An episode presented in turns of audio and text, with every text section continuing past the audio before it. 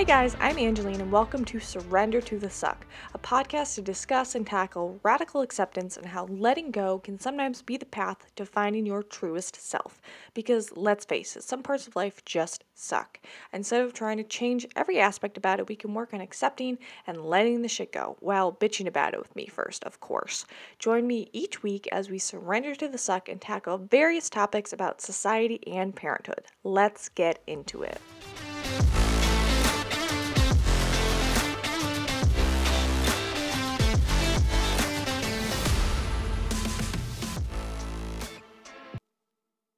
Hey guys, and welcome to Surrender to the Suck. So, today we're going to be talking about what I have learned in five years of parenting because my oldest just turned five, and honestly, it started to hit me like a ton of emotional bricks.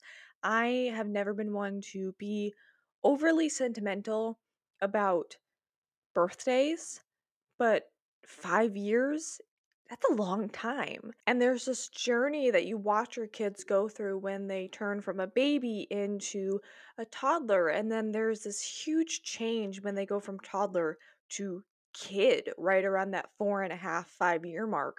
And then you look at your kid and you're like, wow, you- you're you're a kid, you know, you're not you're not a baby anymore. And you start to see how their life is going to unfold ahead of them. And it is really weird to watch. When they're young, so much of their time is your time. But as they get older, it separates and they almost, and then they become more of their own person and their personality starts to shine through even more. And it is just, it's crazy to watch, it's crazy to see.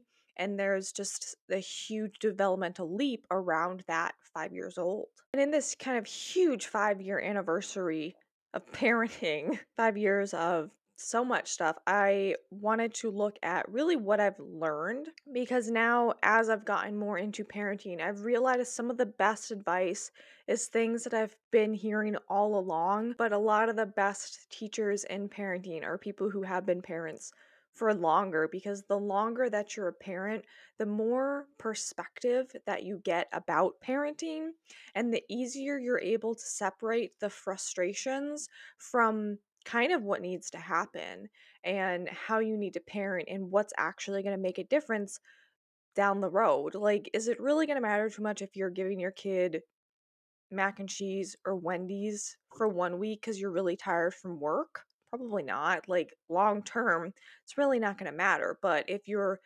fresh within the thralls of parenting at first, that probably feels like that probably feels like a massive deal. And you're like, wow, I'm such a horrible mom. But when you get a little bit more confidence and experience as a parent under your belt, you're just like, wow, yeah, no, I just needed to do that this week. The first thing that I really learned in five years of parenting, and that five years is not a long time. It is not a long time. And I think you get a taste of this when you're pregnant because pregnancy feels like the longest nine months of your entire life, and it probably is the longest nine months of your entire life. But then it's over as quick as it as quick as you got pregnant. You're it, you're done, and then the baby's here.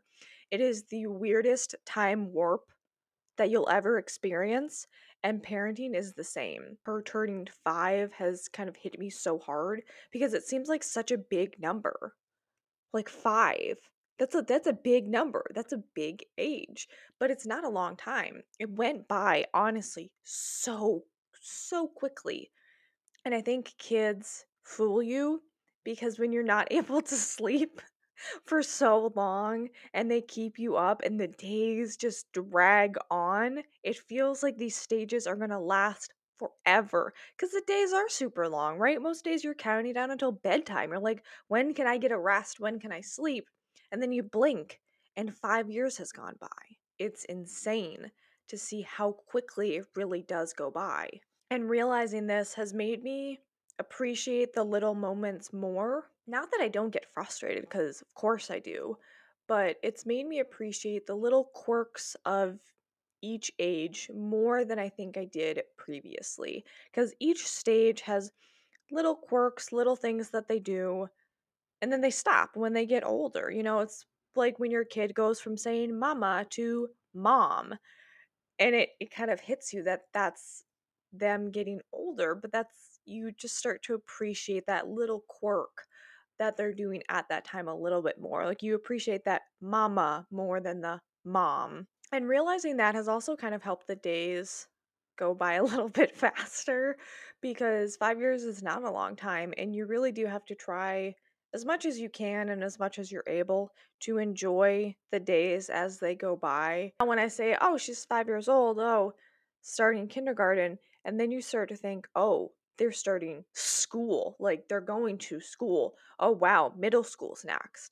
And then high school. And then, oh my God, you know, they're they're a young adult. What whatever path they choose, you know, if they go to college, trade school, start a business, you know, get married, have kids, whatever it is, their life is being laid out for them and you start to see that path you start to see whoa like it's just it's it's mind-blowing and it's a very weird thing to experience the second thing that i have learned in five years of parenting which i think this is my absolute favorite thing that i've learned because it's helped so much with frustration is the fact that you cannot make another human being eat sleep or go to the potty when you want them to. You really do just have to surrender to the suck. And I think this is the hardest adjustment of parenting because you you know why they need to do these things. You know the long-term consequences of what happens when the baby or the toddler isn't sleeping well, doesn't eat, or when they are refusing to go potty. You know what's going to happen. They have no idea what's going to happen. You know that oh wow, if if this kid doesn't eat this meal, they're going to ask for a bunch of snacks. Maybe you don't have snacks at the house at that point. Oh, wow. Okay, now I need to go grocery shopping for these snacks, or I need to go place an order on Instacart. You know that that's going to happen. And then they're going to be overtired. And you're like, oh shit, now they're going to be overtired. We're going to have a bunch of meltdowns. Now the rest of the day is going to be difficult. The kid's not thinking this. The kid is going, I don't want this gross meal that's in front of me. This looks disgusting. It smells weird. You cannot make them eat or sleep or go potty when you want them to. Really, you cannot make them do anything that you want them to, but especially those because those three have some of the biggest consequences for the day to day life, and you just can't control it. You are going to do everything in your power that you need to to set up the environment for them to be able to do these things, right? You're going to give them enough chances to go to the potty. You're going to ask them when they need to. You're going to have the meals that they want. You're going to have snacks. You're going to have nutritional things for whatever that means for your family. You're going to have a bedtime routine. You're going to have, you know, a sleep sack or the room darkened and all of that stuff. And you're going to have everything set up. And sometimes they're just they're just going to refuse to because their perspective is so much different from theirs and they are not mm. seeing those long term consequences. And once you really realize that, it makes it much less frustrating when you know that that's just out of your control. The third thing that I've learned about parenting really kind of goes hand in hand with that, and it's that kids go at their own pace and they need to. Kids they your kids will surprise you in ways that you are not even thinking about yet but this is why you cannot play the comparison game. Kids are going to do what they want at the stage that they want unless you need to go get some sort of evaluation for a skill at a certain point they're most likely fine and they're most likely going to do what they need to do at a certain point. So much of parenting, I think, especially in the American culture nowadays, we are pushing kids to do things faster and earlier than ever before when it's not necessary at all. There's so much of preschool and daycare now that's focused on getting kids to learn to read really early. Just because they're reading earlier doesn't mean that they would have never done it anyways. Does it also do with like brain chemicals and them developing, right? It's the same thing with them being able to go the whole night without peeing the bed and not needing a pull up. It's all just in their own developmental stage. Every kid is uniquely different. We don't need to push kids to do things faster than what they're able to. They they're they should be allowed to to be kids for a little bit longer, right? This is also why we really don't need to play the comparison game which is so hard. But this is one of the reasons why I stopped posting my kids' milestones on social media. Because when you're posting your kids' milestones and you see other parents, especially when they're babies, and you see one baby that's doing something like, oh, my someone will be like, oh yeah, my my kid walked when they were nine months old, and then you're looking at your nine month old and you're like, oh, is something wrong with you? And then the panic sets in that, oh, wow, go to the doctor. Maybe we need to be working on walking. Maybe we need to go buy something special. And it's just ridiculous. No, you don't need to play that comparison game. Kids are going to do what they need to do at their own pace. Again, barring some actual issue that needs evaluation. If they don't have that, they're they're going to do what they need to do. They just need to do it at their own pace. You can't make them do that. The same way that you can't make them eat or sleep when you want to because you know those long-term consequences. You can't make them crawl. You can't make them read. You can't make them walk. You can set up everything so they have the chances to do these things. And so it's developmentally appropriate, but you can't force them to do it. And you love your kids and you want the best for them, but you can't make you can't make them do it. The fourth thing that I've learned about parenting is that restructuring your life to fit your kids doesn't have to be a negative. And I think this is kind of this is my opinion, and I think this is something that's a little bit more controversial to say because I've always seen two sides of the coin on this one where some people just decide to bring their kids with them literally everywhere. I have seen babies at concerts, I have seen babies in stores at midnight. That's your decision. My decision, what I've always done is that my kids are going to fit into my life, but the parts that the, that they are going to fit into my life for are going to be appropriate for the child. I can have a life that's separate from my kids. So I'm not going to be bringing a baby to a concert. I because for me and for my family, I don't find that appropriate. It's not bad if you do, but this is just my feeling that concert really loud noise probably not the best place for my kids. They're going to be in bed asleep and then I'll go do something.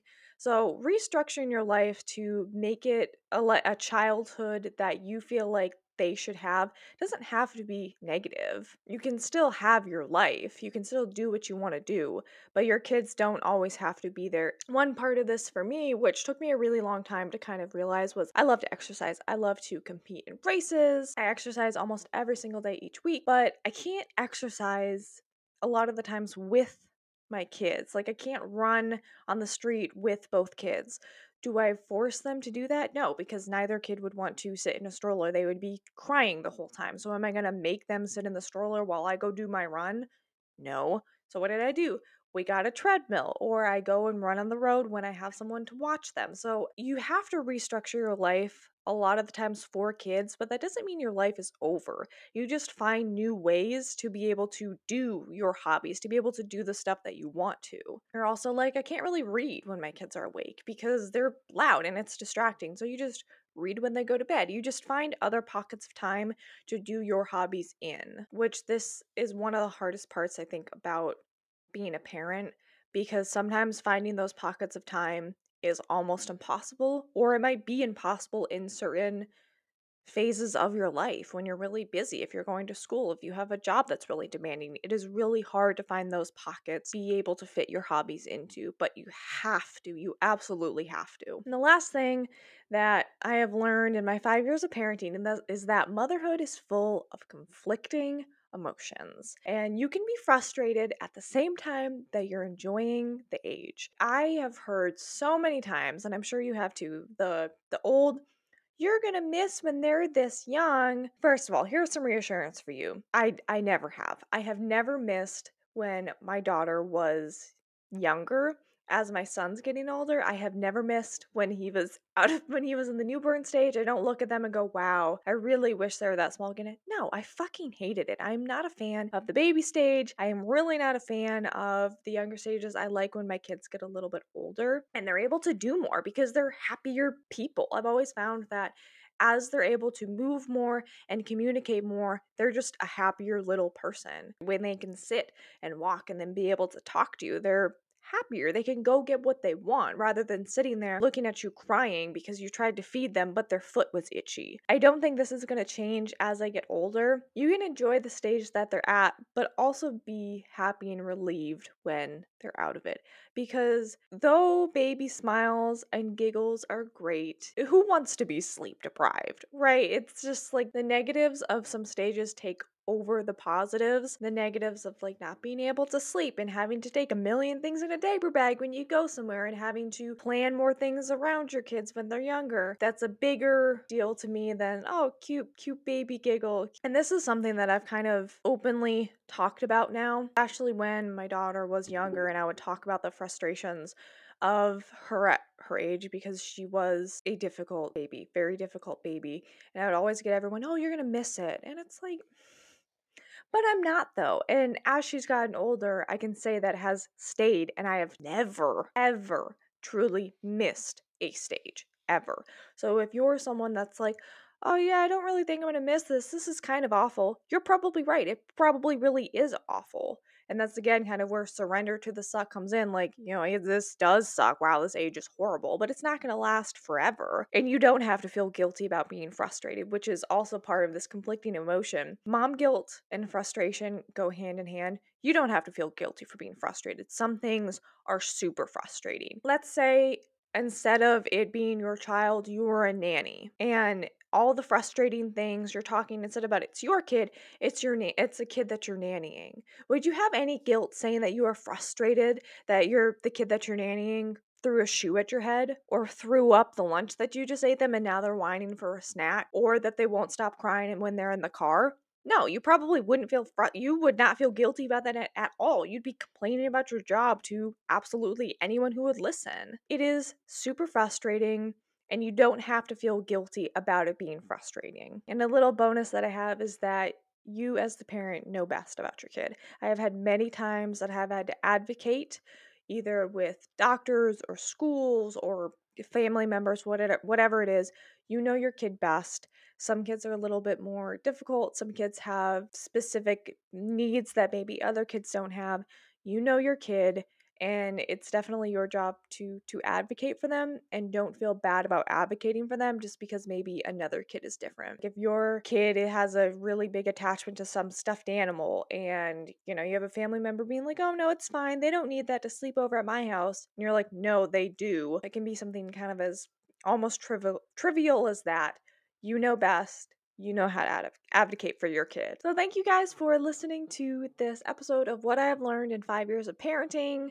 I am sure I'm going to look back on this in another five years. And I don't know. I don't know what I'm going to think when I look back on this in another five years. It's going to be interesting to see how the next five years of parenting is going to go. But if you jive with this content, please like and if you're watching on YouTube, please subscribe and hit me up on Instagram if you have learned anything different in five years of parenting, or maybe you have kind of learned the same thing. So, thank you guys for listening.